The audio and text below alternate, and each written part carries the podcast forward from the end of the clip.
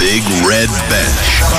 Saturday and Sunday from 6 p.m. Cork's Red FM. Good evening, folks. You're very welcome along to the Big Red Bench. Right here with you until 7 p.m. A packed hour of sports coming away between now and 7 o'clock as we look back on Cork's big win over Westmeath. We're talking to Cork boss Kieran Kingston in just a little bit to get his reaction. Going to go around the grounds in the Premier League last day of the season, see where everyone finished up and who got European football, who got Champions League football. We're wrapping that up in just a little bit. Also on the show tonight, we are going to talk golf. We're going to talk to Corkman John Murphy about his Walker Cup experience playing in that a couple of weeks back and the nickname that George W. Bush, of all people, gave him. And we're talking to Glenville as well about their very, very interesting fundraiser. That's all coming up between now and 7 o'clock on the Big Red Bench.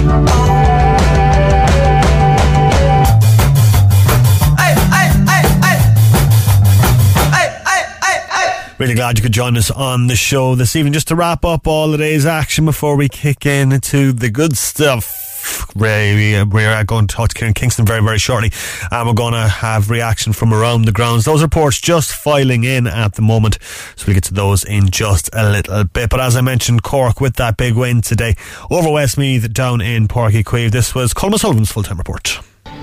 We're full time here at Uí Chaoimh in the Allianz National Hurling League between Cork and Westmeath. And Cork easy winners. A very, very routine victory for Cork here this afternoon. A big scoreline too. The final score at Uí Chaoimh Cork 7 27, Westmeath 15 points. Cork getting seven goals. Those goals coming in the shape of two from Alan Connolly, two goals from Patrick Horgan as well, and one apiece from Luke Mead, Shane Barrett, and Alan Cadigan. So a good spread of goal scorers and an even bigger spread of point scorers for Cork today. Uh, a very, very convincing win here against a Westmeath side who weren't really at the races at all today, but Cork um, putting in a very good performance and an easy win for them 7 27 to 15 points here at Uí Chaoimh. Cork versus Westmeath, and an easy win for Cork. Yeah, Kieran Kingston coming up in just a little bit. We'll get Colm's uh, reaction on that game as well. Elsewhere today, Waterford have beaten the All Ireland champions Limerick 122 to 21 points at Walsh Park today. Jack Fagan with the goal for the Déise. The result means that John Kiely side are still looking for their first win in the campaign. Elsewhere in Division 1B, Clare beating Laois 227 to 117 at O'Moore Park. Elsewhere today in football, Dublin and Kerry playing out a 4 9 to 118 draw in their Allianz National Football League Division 1 South game at Semple Stadium. Con O'Callaghan and Cormac Costello with two goals each for the All Ireland champions. David Clifford found the back of the net from the penalty spot deep into injury time for the Kingdom. The Dubs led by six at half time. Kerry boss Peter Keane was pleased with how his side fought back after the break. I thought we put in a great third quarter. Game appeared to me to be a bit flat in the first half. Um, maybe Dublin mightn't feel that, but it just seemed a bit dead. Um, and I think we injected a bit of life into it in the third quarter. But again, look, I suppose we were lucky to get out of it at the end of the day, but we got a draw, so in the Lidl Ladies National Football League. Dublin beat Waterford 6-15 to 2-12 in their Division 1B game at Parnell Park. Elsewhere in Division 1A, Donegal beating Westmeath 2-13 to 1-7 in Ballybofey. Golf and Padraig Harrington, best of the Irish. He's one under par through two holes in his final round of the PGA Championship. Shane Lowry is two shots back on one over, also after two holes. Rory McIlroy is four over through 12. That means he is 11 shots drift of the lead that is being held by Phil Mickelson. He's a shot ahead of Brooks Koepka. That should be a very, very interesting round tonight. Elsewhere in racing, the Aidan O'Brien trained Empress Josephine has won the Tattersall's Irish Thousand Guineas at the Curragh today. The three year old going off at a starting price of 14 to 1. The favourite, Pretty Gorgeous, trained by Joseph O'Brien, could only manage seventh. And in motorsport, Max Verstappen has won the Monaco Grand Prix. The Red Bull driver has gone top of the Drivers' Championship with that win. Carlos Sainz was second, with Lando Norris in third. We'll start with Gaelic Games. We'll go around the grounds in the Premier League in just a little bit, but we'll start with Gaelic Games. Going to talk to Colm O'Sullivan, who's down in Chaoimh, in just a little bit. First, though, the reaction of Kieran Kingston following Cork's big win over Westmeath earlier on today. A good win for the Rebels, 7 27 to 15 points. That's how it finished down the park. A game like that, you're, you're kind of damned if you do and you're damned if you don't. If you don't win by 20 points, you're no good. And if you do win by 20 points, you should have won by 30. So it's it's difficult to know what to take from it. But I wouldn't look at that game in, in its own right. We I said it before the start of the league that we would look at the league probably after three games and we have a better sense of where we're at. You know. Where do you believe you're at then? Are you happy with where you're at after after the three yeah, games? in principle, yeah. Like I mean, we've I suppose three weeks ago if you said to me we'd have I suppose well, five points on the board after the three games, I'd have probably accepted that, given we were playing the All Ireland finalists and then the All Ireland champions of two years ago as part of that. So, uh, and two games at home, we'd have probably taken that. Uh, but like I suppose it has number one, number two. I think has given us an opportunity to build a bit of momentum, but also to look at some of our panel um, where we kind of took an attitude of rotating four or five each game and we did that again today. Obviously, Dane, we were, was a lot more than that, but like that gave us an opportunity as well to see can we give guys up a chance and also to build, um, try and build a, build a squad for championship. Sure, you know, I was going to get that. Like, I mean, I don't. To be honest, I don't. I don't read too much of that. You know, we kind of. My attitude is we have a group of players, we have a back room, and we're working together as a unit. We keep all all I suppose all other stuff outside the group, and we try and do the best we can. Um, I think if you go back to the championship last year, there's probably a lot of people who were maybe having comments past if there were, and I'm not on any social media, so I can't comment. But uh, about um, not hitting, about hitting the ball long down on top of a sweeper, they were probably the same people who were saying last week, um, "Why didn't you hit it long?" So you're never going to win with some people. But I think the key thing is a lot of people, a lot didn't realise that, that Tipperary set up with a sweeper last week. Uh, so therefore, like me, our um, we to walk the ball a little bit differently. And yes, at times did we over elaborate, 100%, where we were lateral at times too much. But um, the alternative was puck it on top of uh, uh, seven defenders and six attackers, you know. Kieran, were you a bit worried, let's say before the first goal, um, you know, there was a, few bad wides early on and maybe things weren't, weren't clicking. Well, you know, was there any fear that, that there might have been a bit of complacency? Well, I think at the start, look, I mean, if you look back over the game, I think our first quarter was, was sloppy, yeah. poor. Um, okay, the goal kind of settled us a bit, but I think we really didn't settle until the water break. We had a few bad wides, as you say. We were sloppy coming out of this, out of defence. Our decision making at times was was uh, was poor. Let's, let's call a spade a spade. And I think it took the the break where we kind of uh, pushed up on their puck outs and um, got our shape a little bit better. And decision making was better. And I thought we had a very good second quarter and a very good third quarter. But, abs- but absolutely, our first quarter was, was poor. I presume you're, you're very happy with the way that the, the goal chances were worked, like you know the, the interplay with fellas and you know just the, the sharp passing, like and the confidence of fellas to be able to, to work the opportunity rather than going for the easy point.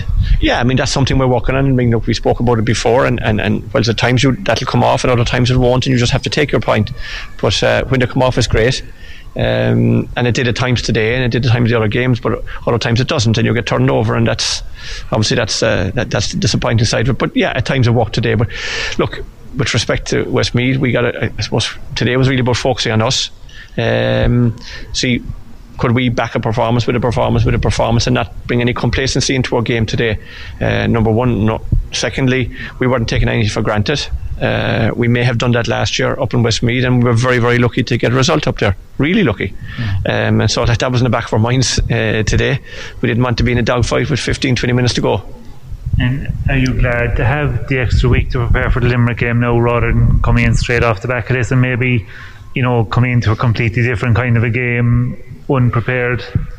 Yeah, look, um, we've had three games in 21 days um, uh, after having a, what, a six month break, so uh, with three weeks training. So the break is welcome. We give the lads a bit of a downtime this week and prepare for um, back at it during the week, obviously, and uh, prepare for 13 days' time against Limerick. So uh, it is a good it is good timing to have a break, yeah, absolutely, because fellas are mentally and physically uh, put a lot into the last six weeks, three weeks prep and three weeks games, and uh, after such a break, that's that's challenging on on on their, I suppose their uh, players and also everybody involved. And you pick up a little few niggles and bits and pieces with the volume. So we're trying to manage that as best we can by using the panel. All right, so that was Cork boss Kieran Kingston in conversation with the Assembly Media, including our own Colm O'Sullivan, who's still in Uí Chaoimh. And Colm, I suppose you can only beat what's put in front of you, there, but like that was pretty much a training game for Cork today, I'd imagine, was it? It was really raw. I mean, a, a, training game. They mightn't have even scored that many goals in a training session, to be honest. Seven goals for Cork today. They probably could have scored a few more in the second half. It was very, very easy. Maybe for the first 10 or 15 minutes, Cork made hard work of it in the early stages of the game in the first half. But once they got their, their first goal after about nine or 10 minutes, I mean, they, they just kind of ran away with it then. And then certainly in the second half, they totally took off in the second half. Um, within Within uh, five minutes of the restart, Cork had scored three goals. So I mean, um, they had Westmeath were well out of sight at that stage, but a very, very easy win against a Westmeath side who just weren't at the races at all today. But Cork um, played played very well, but I mean, they could have stepped it up even more, I think. And I think Kieran Kingston alluded to that afterwards as well. Um, that they, even though they got seven goals and uh, 27 points, maybe they still weren't at their best, uh, which probably says more about Westmeath than Cork. But uh, a very easy game for Cork today. I don't think you can you can kind of judge anything Cork did too much today, but they'll be very happy with the win. They'll be very happy with getting so many goals and so many points, and I think they'll be happy with their campaign so far. Really, the win over Waterford, the draw and tip last week, and uh, the big win here today as well. And Cork scoring goals as well, which uh, is a positive seven mm. today, and they score goals throughout this campaign so far. They have. They got um, seven today, as we know. Um, the seven goals coming from Patrick Horgan got two, as we'd expect. Uh, two from Alan Connolly. Luke Mead got a goal. Shane Barrett and uh, Alan Cadigan with the other one as well. And uh, they got five goals here um, a few weeks ago um, against Waterford, and they got two up and tip last week. So Cork have scored, um, is that 12 goals in, in the first three games? Uh, more actually, 14 goals in the first three games. So that's a lot of goals, Rory, which bodes well for the rest of the season as they head into Championship now across the summer and things as well. You'd like to see them keep up that level of goal scoring. Um, they're not obviously going to score seven goals too often. I think someone was saying afterwards the last time they got that many goals in a game was something like 2011 or 2012. Um, so that shows you that it's a, a very rare thing. But uh, definitely Cork scoring a lot of goals and 27 points on top of the goals today as well. So a huge scoreline for Cork, um, and uh, they'll be delighted with that. But uh, against relatively poor opposition. Uh, who stood out for Cork today, Colm? Um, a lot of players stood out, really. I suppose you'll have to say the likes of Alan, Alan Cadigan played very well. He got a goal. Um, he got a, a, quite a few points as well. Patrick Horgan getting points today, getting two goals again. Uh, again, always getting a lot of scores for Cork. Patrick Horgan and always stands out.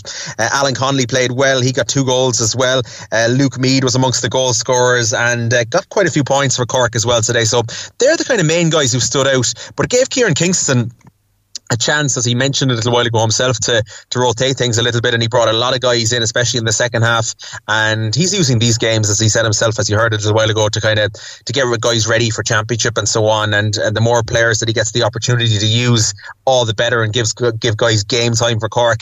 Um, and I mean, a game like today, where you're so far in the lead, um, is the perfect opportunity to do it. Uh, we heard um, Dennis ask Kieran there if he'd prefer to, to be in action against Limerick next week or is he glad of the week off. Uh, it's uh, two weeks now until they face uh, Limerick, uh, the All Ireland champions, beaten today by Waterford. But that should be a cracker and a good test, Colm of where Cork are.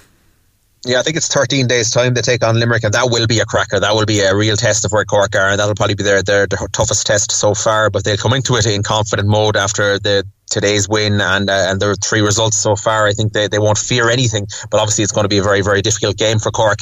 But uh, I think Kieran Kingston was kind of happy that, that they actually have a, a break of 13 or 14 days now because, um, as he said, they like they came in with three games in three weeks, back to back games, weekend after weekend, uh, after such a long layoff um, with the COVID lockdown and so on. Um, it was a pretty tough schedule. So, I mean, a little break now before that Limerick game is probably exactly what they needed. And I mean, they'll, they'll be in great form after today. And certainly with that game taking place uh, in Limerick on Saturday evening of the 5th of June at 7.15. Uh, Colm, thanks for talking to us and uh, yeah, I hope you enjoyed the game. Certainly did roar. Thanks a million. Yeah, good stuff there. Thank you, Colm. Uh, good stuff from Cork as well today. Um, very, very good uh, against uh, what Colm has described as a poor Westmeath team today. But you can only beat what's put in front of you, and Cork did that in style today. Seven goals the Rebels scored in all this afternoon. Uh, fantastic stuff uh, from Kieran Kingston's side. Now they're a conference the world of good. And again, as uh, we mentioned, Limerick to come eh, in 13 days' time, which should be an absolutely cracking, cracking game. Going to wrap up all today's Premier League action, last day of the season, and it's ended in heartbreak for Leicester City, who miss out in Champions League football yet again. Nikesh Rugani is at the King Power Stadium. They finished Leicester 2, Tottenham 4. Leicester's Champions League qualification hopes were ended with this defeat on the final day. Their second season in a row where they've been in the top four for so long, only to fall away right at the end. Two Jamie Vardy penalties either side of a Harry Kane goal looked to be sending Brendan Rodgers' side on their way, but they conceded an equaliser in the second half. Credited as a Casper Schmeichel own goal after a fumble from a corner, and then as Leicester pushed on for their winner, they left gaps at the back, and they were uh, duly accepted by Gareth Bale, the super sub for Tottenham, who grabbed a couple of late goals to perhaps flatter Tottenham in terms of the result. Uh, but Leicester, once again, not quite good enough to sit at Europe's top table. It finished Leicester 2, Tottenham 4. That's where Manchester United beating Wolves 2 1. Clive Edwards is at Molyneux. It's finished Wolves 1, Manchester United 2. United had made 10 changes for this game, but they were good enough to beat Wolves. Elanga opened the scoring for them in the 13th minute. Semedo equalised on 39. Just before half time, Mata scored with a controversial penalty to give Manchester United a lead, which they kept throughout a rather tame second half. It was a sad way, really, for the Wolves boss Nuno to end his career here, but that's the way it is. It's Wolves 1, Man United 2. Chelsea, meanwhile, getting Champions League football, even though they lost to Aston Villa today. Abigail Davies is at Villa Park. Stand by network stations. This is your full time report from Villa Chelsea coming to. Uh, that hasn't been edited, so we'll wait until she comes to 3 2 1 and we'll go again. Chelsea won here. Chelsea securing a top four finish despite losing this one. Goals from Bertrand Traore and El Ghazi gave Villa the lead before Ben Chilwell halved the deficit. A game in which Chelsea dominated possession and created the better chances, but just weren't clinical enough. As news filtered through that Spurs were beating Leicester, Thomas Tuchel could be seen on the touchline with his thumbs up, telling his players to stay calm. Azpilicueta clearly didn't get the message. He was sent off for swinging his arm up and catching Jack Grealish in the face. It finished Aston Villa 2, Chelsea 1. Liverpool finishing third today and wrapping up their season with a win over Crystal Palace. Shane Pennington's at Anfield. Liverpool 2, Crystal Palace nil, and it's mission accomplished for Jurgen Klopp and Liverpool, who made sure their returning fans have Champions League football to look forward to next season after they registered a comfortable win over Crystal Palace as Roy Hodgson ends his managerial career with defeat. Sadio Mane fired home from close range to give them the lead, and Mane got his and Liverpool's second with 17 minutes left when his shot deflected off Cahill and beat Guaita. It all means Liverpool finished third in the Premier League table. Liverpool 2, Crystal Palace nil. Elsewhere, the champions Manchester City rounding out their campaign with a big win over Everton today. Peter Smith. City 5, Everton nil. City were two ahead of the break thanks to De Bruyne and Jesus. Ederson saved a Sigurdsson penalty before Foden made it three.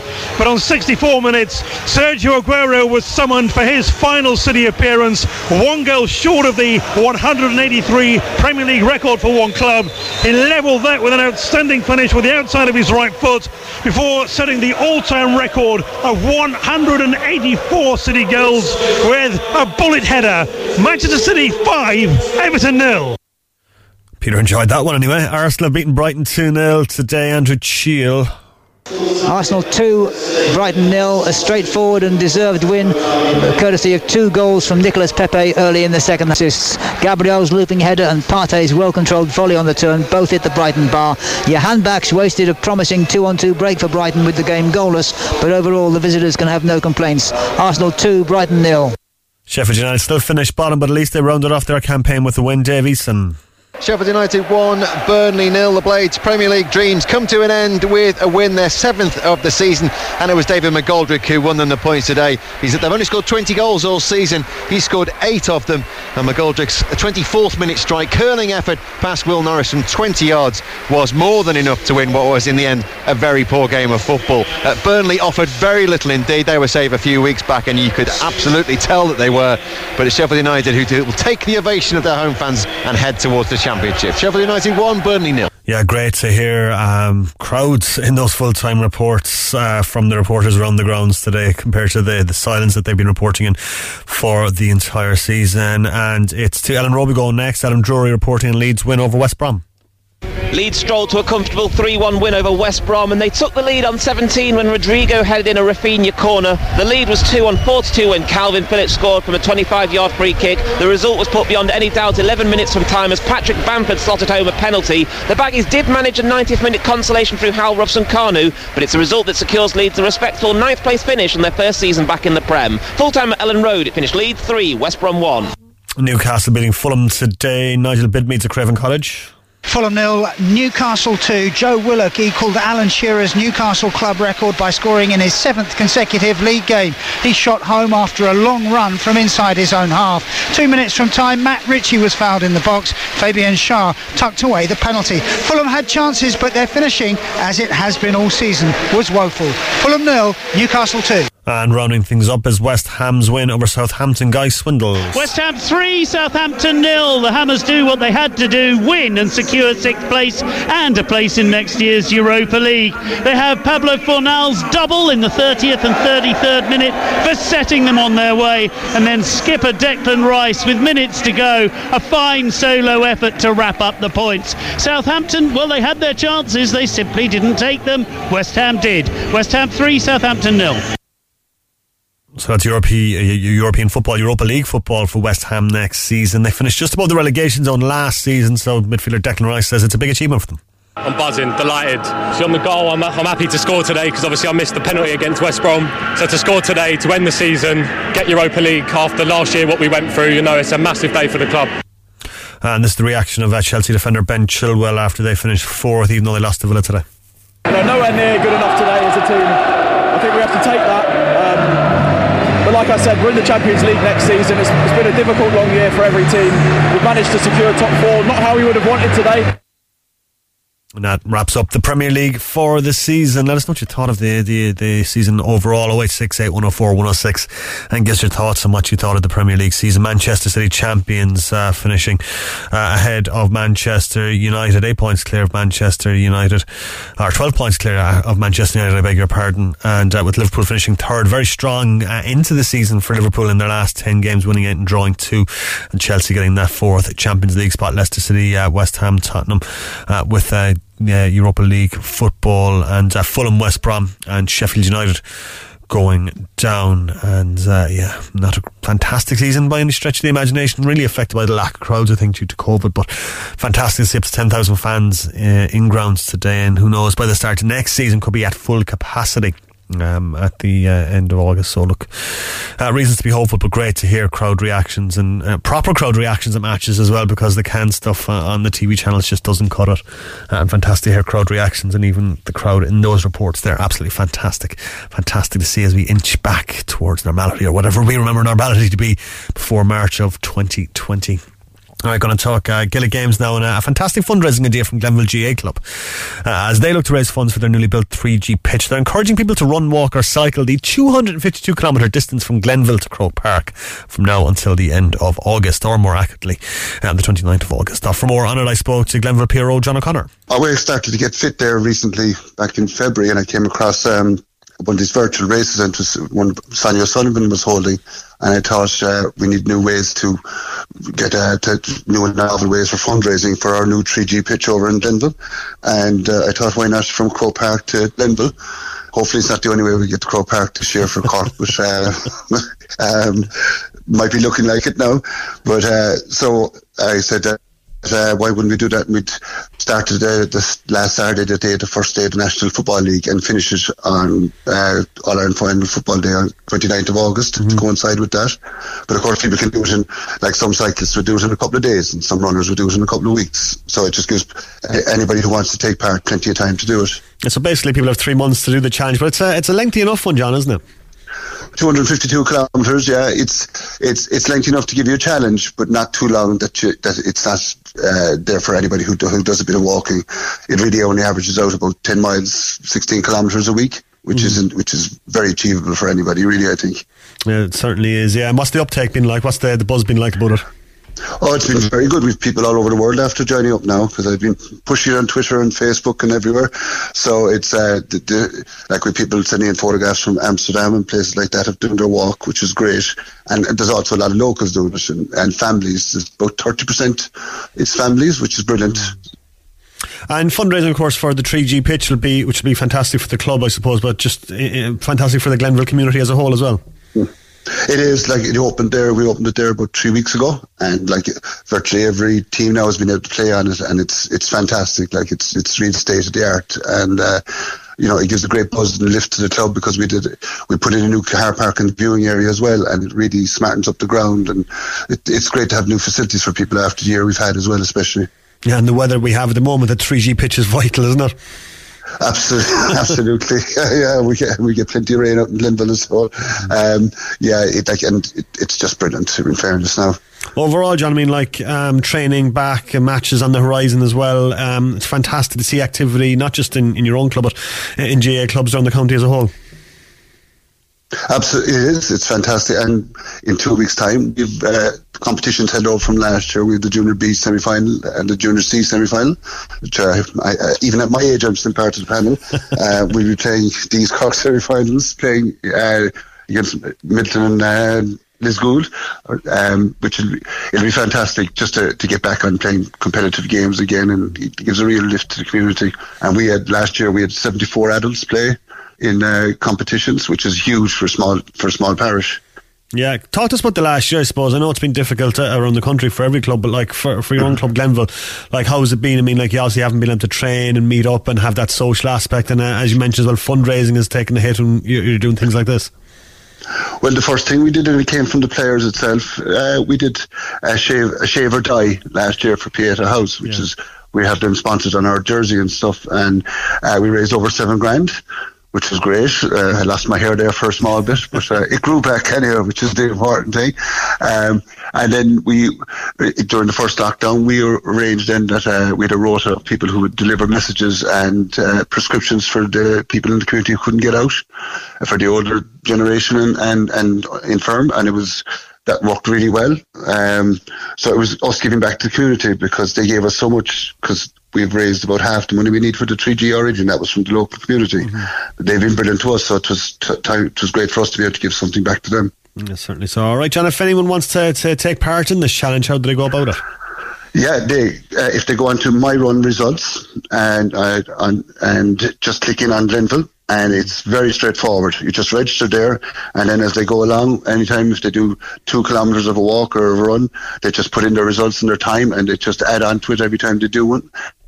And uh, they, as they go along, they get different badges, virtual badges. Like they start off with Glenville, then they go to Cork, Tip, Kilkenny, Laois, Kildare, and then finish in Dublin.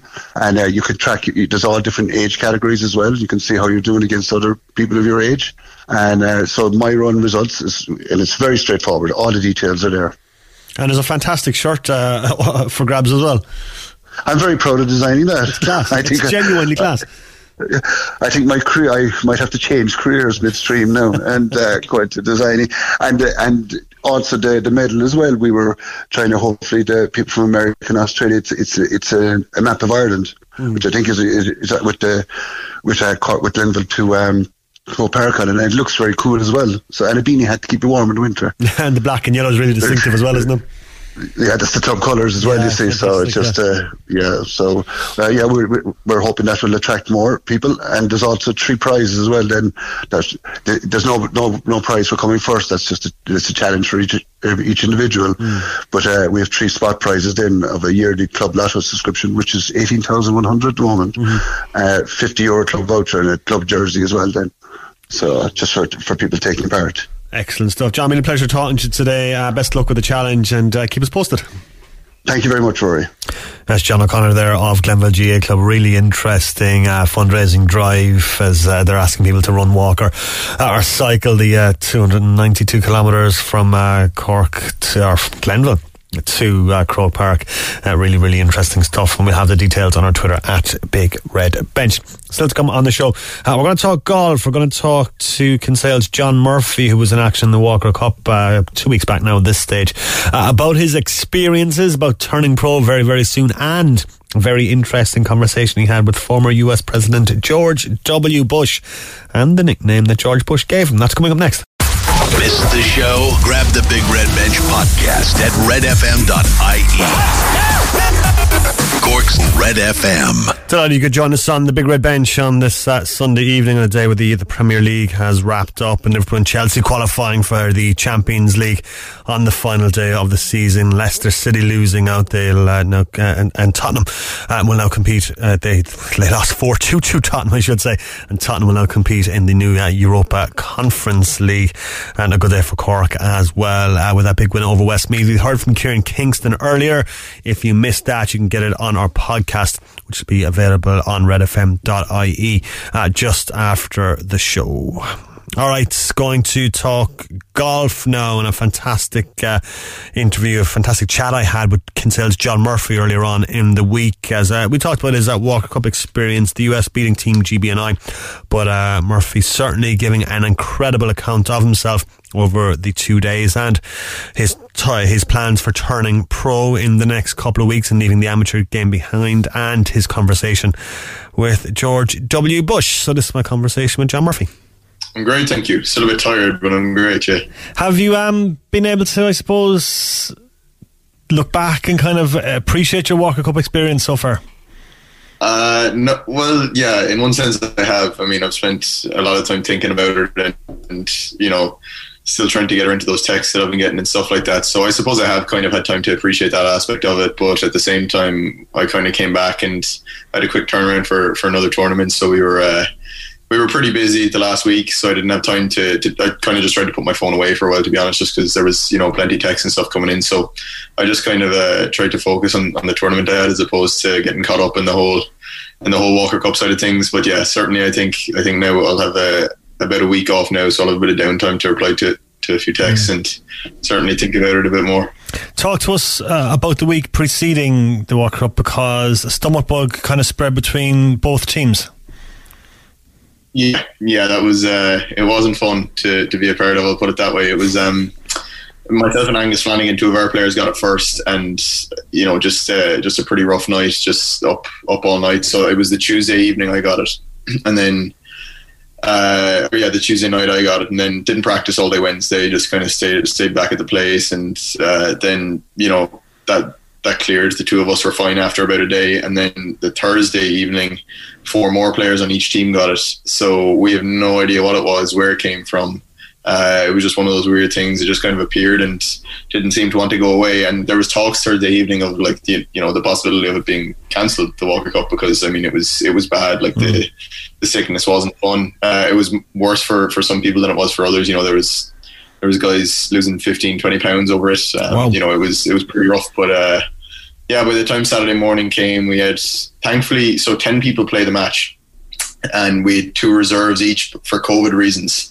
So the the teams made an exception that you can use the reserves if it comes to it for you know sickness purposes. So I mean, thankfully that was kind of a blessing there that we had that we had two reserves on each team that were able to fill in if needed, and uh, we went ahead with it. We got told we got told Friday evening that what the teams were, what the lineups were for the next morning, but um, we didn't. Uh, it wasn't announced to, to, the media until the Saturday morning in case anybody else came in with the sickness. But uh, yeah, we we woke up Saturday morning and actually every every night during the week, you know, since myself and Angus got it, I was kind of anytime I woke in the middle of the night, I just instantly turn to my phone and check the group chat, the Walker Cup group chat, just to see you know who now who's got it next.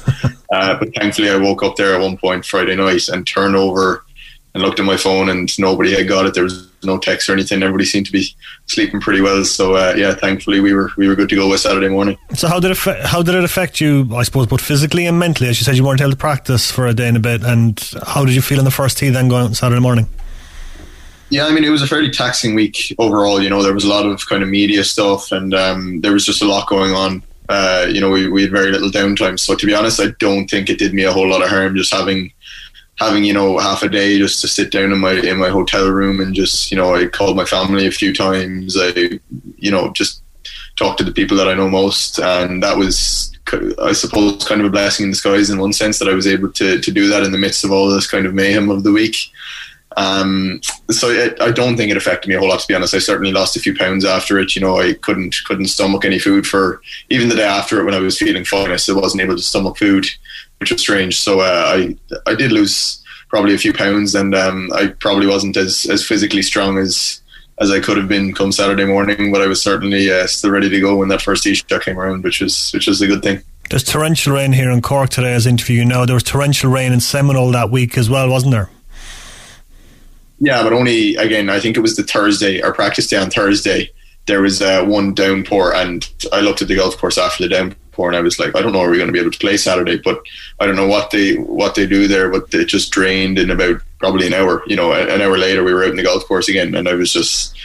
I was in awe of how it, it drained that well, and um, yeah, thankfully it, it, didn't affect how the course played at all. It, it was still pretty firm and fast for us, which was good, and it, it made the, the tournament a bit more exciting. So, what's the feeling like in your head when you're walking up to the first tee, uh, about to tee off at the Walker Cup? I mean, like, what's going through your head at that point? Yeah, I mean that was a. It was just a really cool ten minutes. You know, I was on the range, and you're supposed to get to the tee. Myself and Mark walked over together. You know, they they had the ropes there for us. We walked through the and uh, you know, Mark and I just kind of turned to each other and said, "Look, we've we've known each other since we were teenagers. We've played foursomes golf together growing up. We've you know, we've always been a good pairing. Let's just, you know, appreciate what we have here, enjoy this moment because there's very few get to experience it. So let's just, you know, we got to we got to share it together, which was kind of cool. And then uh, we got to the first tee, stood up on the first tee, and um, George Bush was there. You know, it was the, the, four players, our two captains, and George Bush on the first tee. And uh, the whole first tee was very tense and quiet and nerve wracking. And George Bush, you know, was he's fairly outspoken and pretty loud, so he turned to me and he goes, "Oh, there's Big Red. That's what we call you now, Big Red." And I was like, like the whole first tee was just dead quiet, and I was like, "She's I never thought it'd be called Big Red by a president, but here we are." that got a good laugh, which was nice. So uh, yeah, that kind of I think eased the tension for for both of us because you know everybody around the first tee could kind of hear that. So uh, I think we were both a little bit more relaxed after you know that little interaction with with George Bush. And then yeah, I'm not going to lie, over that first tee shot, it there I couldn't really feel the golf club in my hands. It was uh, you know by the time I got to hit it, it had kind of everything had calmed down a bit again and you know very quiet very tense. And um, yeah just thankfully I managed to get a good one out there and that kind of got our day started nicely. So yeah glad I made contact with the ball. That's um, a surreal situation is that you're teeing off the Walker Cup and George Bush is giving you grief. Yeah yeah it's not because I was talking we were talking to him the whole day before as well. And like he's you know obviously uh, I, I don't know people's opinion on him, but I, I mean, I didn't really care. I just thought it was cool. I was getting to talk to, to a president. Um, you know, I, I never thought I'd be in that position to get to just, you know, to have the opportunity where a president comes up to me and approaches me and talks to me. And, you know, I, was, I just thought it was really cool, just that whole experience of those two days that, that you know, you're kind of the, the center of attention and the, the attention's on you. So I was kind of just trying to embrace that. And yeah, I, I still think it's a bit weird that I was able to have that conversation that easily with the, with the president, but has yeah. the um, has the big red nickname stuck?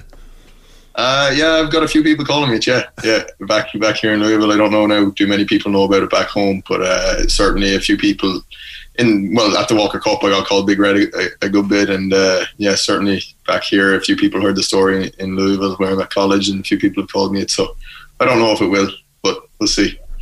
That's an amazing story, man. It's to tell uh, the grandkids that you were getting uh, abused by a, a, president on the first day of the Walker Cup. Yeah. um, as you said, you were paired with um, Mark Power. Um, uh, I got it for you know uh, very, very well. Was that something he had asked for, or was it something the captain identified straight away as that's a strong pairing? Well, it's something I think myself and Mark identified. You know, I remember last time playing boys golf together, we said to each other, you know, let's not make this the last time we play we play uh, foursomes together. Let's let's make sure that you know we get ourselves on a Walker Cup team or something, or you know play at a different level. And uh, so I think when we were both announced on the team, I think that was automatically kind of an incentive for us to play together. Um, and then as the week went on, you know, uh, the day I actually got sick, we were meant to be doing a bit of foursomes practice that day. Excuse me, and um, myself and Mark were meant to be playing together. But as it turned out, uh, I couldn't play, so Mark went with Joe Long, and they played the back nine there, which is very tough nine holes, and they shot five under on that nine. So, you know, after that, I, I, I was like, okay, maybe Mark will play with Joe because that's obviously, you know, that's exceptional golf on that back nine, and obviously the captain must have liked what he saw out there. So, and even I texted Mark because the, the, captain asked for our opinions a lot as well, and even I texted Mark being like, here, look, if you think you're going to work better with Joe, I mean, we're here to to win more so than for you know our Eagles to be able to tell people that we played foursomes together in the Walker Cup. You know, I we're, we're here to win at the same time. So I texted Mark and I said, look, if you want to go with Joe, go ahead, no problem at all. If you want to tell the captain that um, that that's what you want, I'm absolutely fine with that. And Mark said, no, look, I mean, it was just nine holes. I still, I still want to I still want to play mm-hmm. with you, and I still think we'll we'll click pretty well together. So um, yeah, thankfully we did, and yeah, we played two matches and won them both, which was nice. Yeah, I was going to say you obviously clicked very well, winning uh, the first point for GB in Ireland. Mean, what's the feeling like when you make that point and you win that first point? Yeah, I think it was just so cool because um, you know, obviously there's the whole hype about the American team over here because they're obviously the center of attention. They've been the center of attention since they were 12 or 13 year old kids. You know, these big names on the American team. And myself and Mark found each other three down after after nine. Um, and actually, we were three down twice in the match. Um, three down after 10, I think, as well. And we got to the 13, still three down win 13, 14, and 15, and all of a sudden we're all square. I just said to Mark when we were going down 13, I said, look, this is a golf course full of mistakes. Let's allow them make the mistakes and let's just stick to what we do because me and Mark both knew that we were good enough to, to win that point. So we just, you know, played really smart golf the, the rest of the way, um, stuck to our game plan, won 13, 14, 15 and uh, went down the 17th all square and thankfully I hit a nice shot in there and Mark Mark had a good putt so we won that went one up and I think we said to each other going up 18 right worst case scenario now is we were three down after 13 and we've got our team half a point you know that's that's worst case scenario mm-hmm. um, and again just turned to each other and said look this is the stuff this is what we play golf for for moments like this you know this is the this is the stuff of dreams the stuff that you think about when you're out for a run with your earphones in you know going up the 18th hole in the Walker Cup with a one up lead that's that's the kind of opportunity that you relish. So um, yeah, got to the 18th green. Mark left me a bit further than I would have liked after the first putt. Uh, I was a little bit nervy over that one, but uh, yeah, thankfully I was able to get it done because Mark Mark had been so good all day, and um, I think we just we both played really well, and just holding that winning putt was what we felt we deserved out of that match. Not much downtime then before the singles and uh, that match with Cole Hammer, which was a, a bit of a ding dong battle. Yeah, there, there, actually was a lot of downtime, which was the problem. Ah. You know, there was a lot of. Um, I, I, I talked to the captain and uh, earlier in the week, and you know, a lot of guys like to go out first in the matches and get going early. And I said to the captain, "Look, I have no problem if you want to put me out last. I have no problem, you know, being that anchor match, and because." Mm-hmm. There's kind of a lot of rides on, on that anchor match at times, so I said to the captain that I have no problem playing that role if, if he wants me to. So went out last, and um, yeah, I mean, I was five down after nine. Cole was just playing exceptional golf early on. He was, you know, I, I was I think maybe one over par after nine holes, and I, I, found myself five down, and I was like, all right, this is not what I expected. You know, I was mm-hmm. expecting to, to let him make the mistakes, but I mean, he wasn't making mistakes, and I didn't want to push it all the same. You know, I didn't want to start going up go, going at flags or anything and dropping more shots. So I said, look, let's just again stick to the game plan, get myself back into this match, and see where it takes me. Um, I don't want to give him anything, so. Uh, I won a few holes on the back nine, won 10, 12, 13. I think I got back to two down. And in fairness to Cole, he, he closed it out pretty well. He, uh, you know, we both we traded birdies on 15, both made birdie half that hole, and then got to 17. I was two down and found myself in that in that bunker front. And I don't know for, for those of you that watched it, I mean, I'm sure you know it's not the nicest place to be. And the 17th mm-hmm. green was fairly treacherous at times. So, yeah, it was a, it was a tough way to finish what was what I thought was a good match. We had a good battle out there, and it was a lot of fun to, to be a part of. There's a lot of people out watching and stuff. So, yeah. Given the, the stomach bug issues that you had early in the week, was playing two rounds on the Saturday an issue? Was it exhausting? Yeah, it was, but I think when you're in the moment, you don't notice that at all. I mean, you know, you're so kind of amped up for, you know, it's a singles game in a Walker Cup. It's not like you're it's not like you you're going out to play singles in Kinsale and you feel like you have to go play. You know what I mean? Like it's it's you just really want to be there. So I think I think you can kind of get past that level of exhaustion for just one weekend, and I think I did. I mean, I can't blame that at all. I think the the only thing I found it tough to get off to a good start after a three hour wait in between the matches. I felt a bit kind of uh, foggy or something in my in my mind. You know, getting off to a good start it was was difficult in both the matches I found, but um, obviously Cole found a way to deal with it pretty well. He was four under after nine, so hmm. something I could probably look into. exactly. Yeah. Uh, Sunday comes around. Then again, your your teams uh, with Mark Power and a, a good win over um, Pak and uh, Coody, and uh, a tough battle in that one as well. Yeah, absolutely. Yeah, I mean they're they're uh, you know the number two and four ranked player in the world. You know all the, the, American team put them out first, and yet I think with the anticipation of just getting that guaranteed point out early, you know, putting their their two highest ranked players out and just getting a point on the board, which is what they needed. But uh, yeah, I mean, again, myself and Mark just stuck to our game plan really well. We started, uh, we birdied the first, birdied the second, and eagle the third, and you know that was kind of exactly what we needed. We needed, you know, we knew we were out first. We knew we needed to send a bit of momentum back to the boys behind us, and um, yeah, just really happy with how we managed to start off that match, and we kind of just had control of it from there. And well, sorry, we had control of it all the way until the 17th, where uh, they we made bogey and they made par and got back to all square after 17. so that was kind of the the opposite of the day before, where they had the momentum. You know, um, after the 17th hole, they they had all the momentum. They had won 17 to get to all square. They were thinking, all right, we can steal something out of this. But uh, again, myself and Mark, I was just really pleased with how we managed to deal with that situation because we were obviously under a lot of pressure and. Um, we yeah we were all square going down the last and just Pierceson Coody hit, hit the second shot and obviously rolled down onto the range and it was a really tough second shot. Uh, so I just knew that all I had to do was, was hit the green because Mark was putting great. So all I needed to do was hit the green and Mark would take care of the rest. And thankfully it was yeah probably one of the best shots I've ever hit um, under that pressure. One of the toughest screens in the course to hit and just pulled it off at the right time. And again that's the kind of thing that you know you dream of even as a kid just or it's a thing you stand on the range and you're like you're just picturing yourself hitting these five irons in the in the Walker Cup or in a big moment like that, and it was just so cool to be able to pull that one off, and it was just kind of surreal. Like myself and Mark just both turned to each other, and like in the sport of golf, you know, you never get too excited, you never have like the opportunity to to celebrate or you know give out a big fist pump or anything, mm-hmm. but after I hit that second shot, myself and Mark just both turned to each other and we were just shouting at each other for a few seconds. And it was pretty cool just to, to be able to experience something like that and to, to, you know, have a bit of fun on the golf course like that in a moment like that.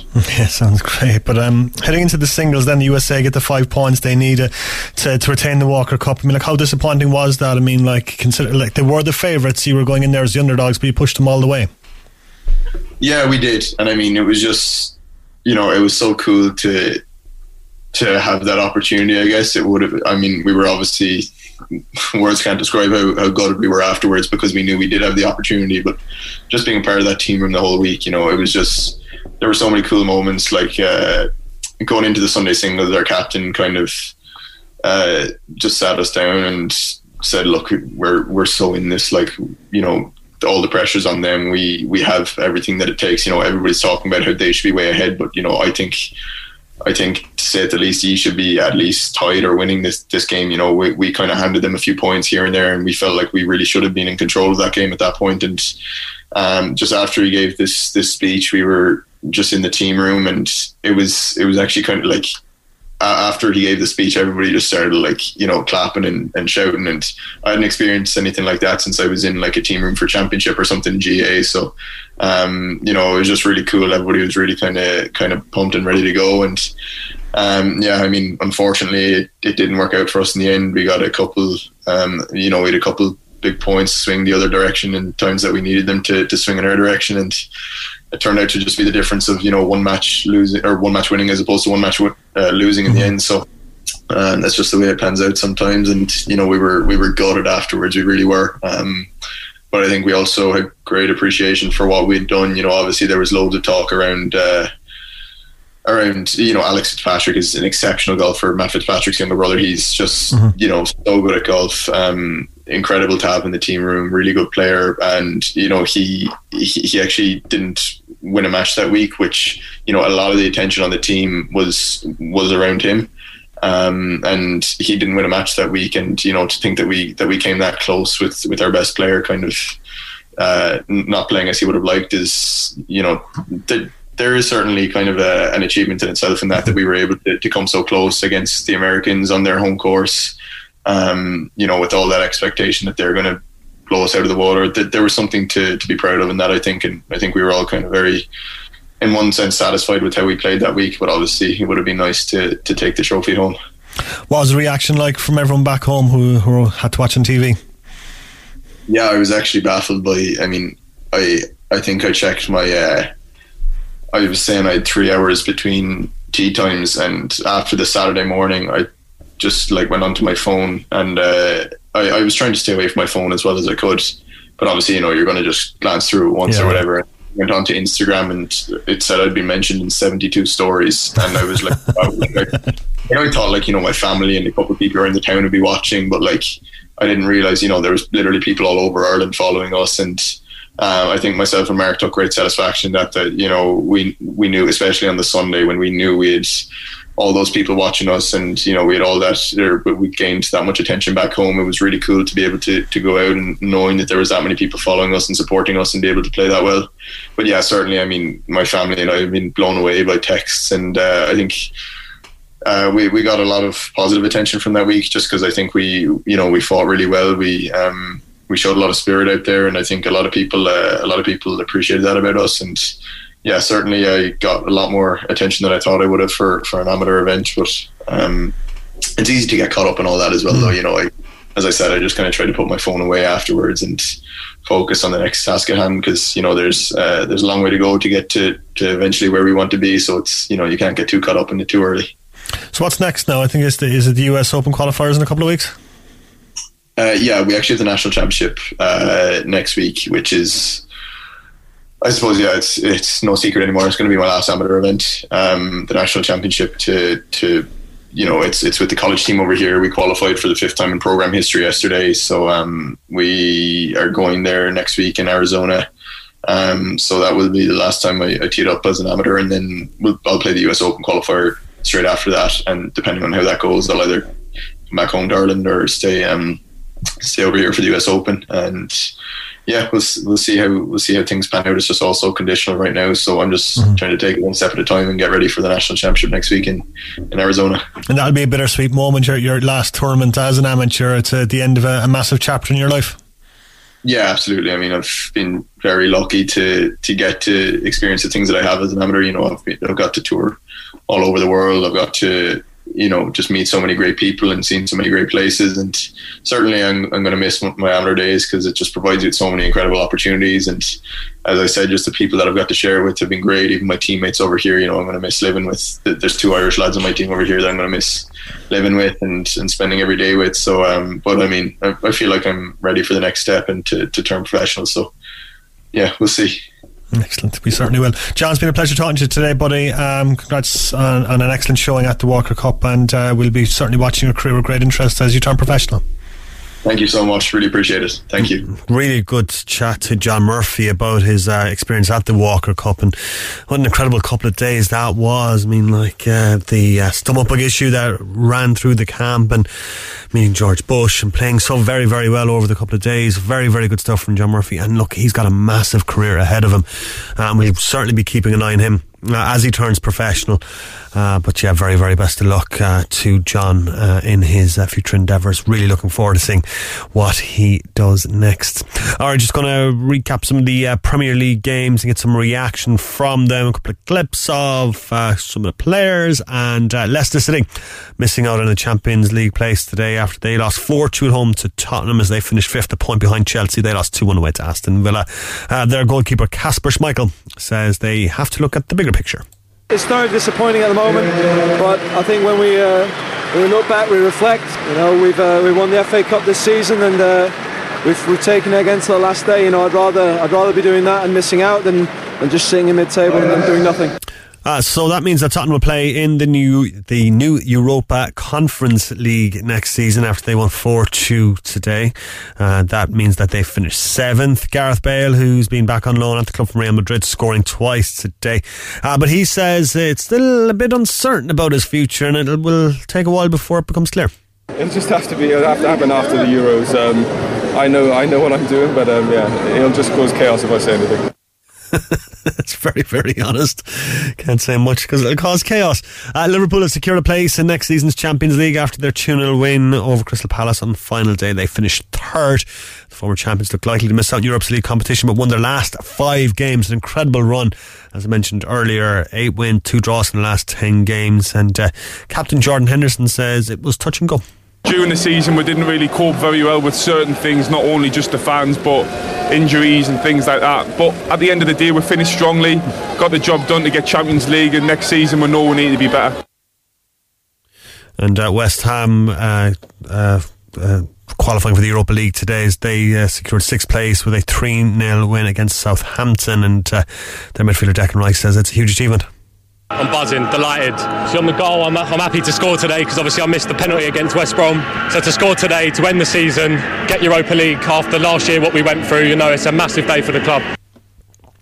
Yeah, a massive day indeed, and uh, a good uh, finish uh, for uh, West Ham and to to, uh, to get uh, European football and the Europa League, a fantastic achievement for them.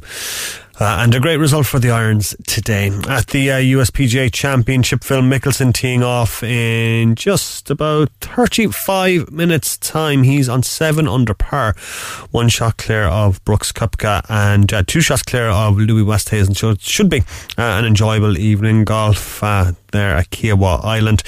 And uh, best of the Irish, Shane Lowry is one over par. Uh, Harrington, I should say, is best of the Irish. He is uh, even par uh, through six holes and uh, or one under through six holes, even par for the tournament. Shane Lowry, even par through six as well. He's playing alongside Padraig Harrington. Uh, one over for the tournament. Rory McIlroy, though. Uh, four over. He is one under today. Um, disappointing weekend for him. Had a lot of hopes heading into into the USPGA, of course, a venue where he has won uh, in the past, but uh, disappointing uh, weekend for him. But uh, one under so far, and he is uh, currently playing the final hole there. But that's pretty much it from us for tonight's show on the Big Red Bench. Thanks indeed for tuning our way. If you missed any of our show, the podcast will be online in just a bit. Uh, reaction from Kieran Kingston after Cork's win today over Westmeath, and uh, that interview with John Murphy as well will be online, as is our chat with Glenville about uh, their fantastic fundraiser. Uh, run, walk, or cycle 252k from Glenville to Croke Park between now and the end of August. Very, very easy indeed. Uh, get that online, redfm.ie, and follow us on Twitter as well at Big Red Bench. We're back next Saturday and Sunday from 6 p.m. Conor Halpin's up next with Green and Red. Three hours of the best Irish music coming your way right here on Cork's Red FM. Enjoy the rest of your Sunday, folks. I'll chat you next weekend.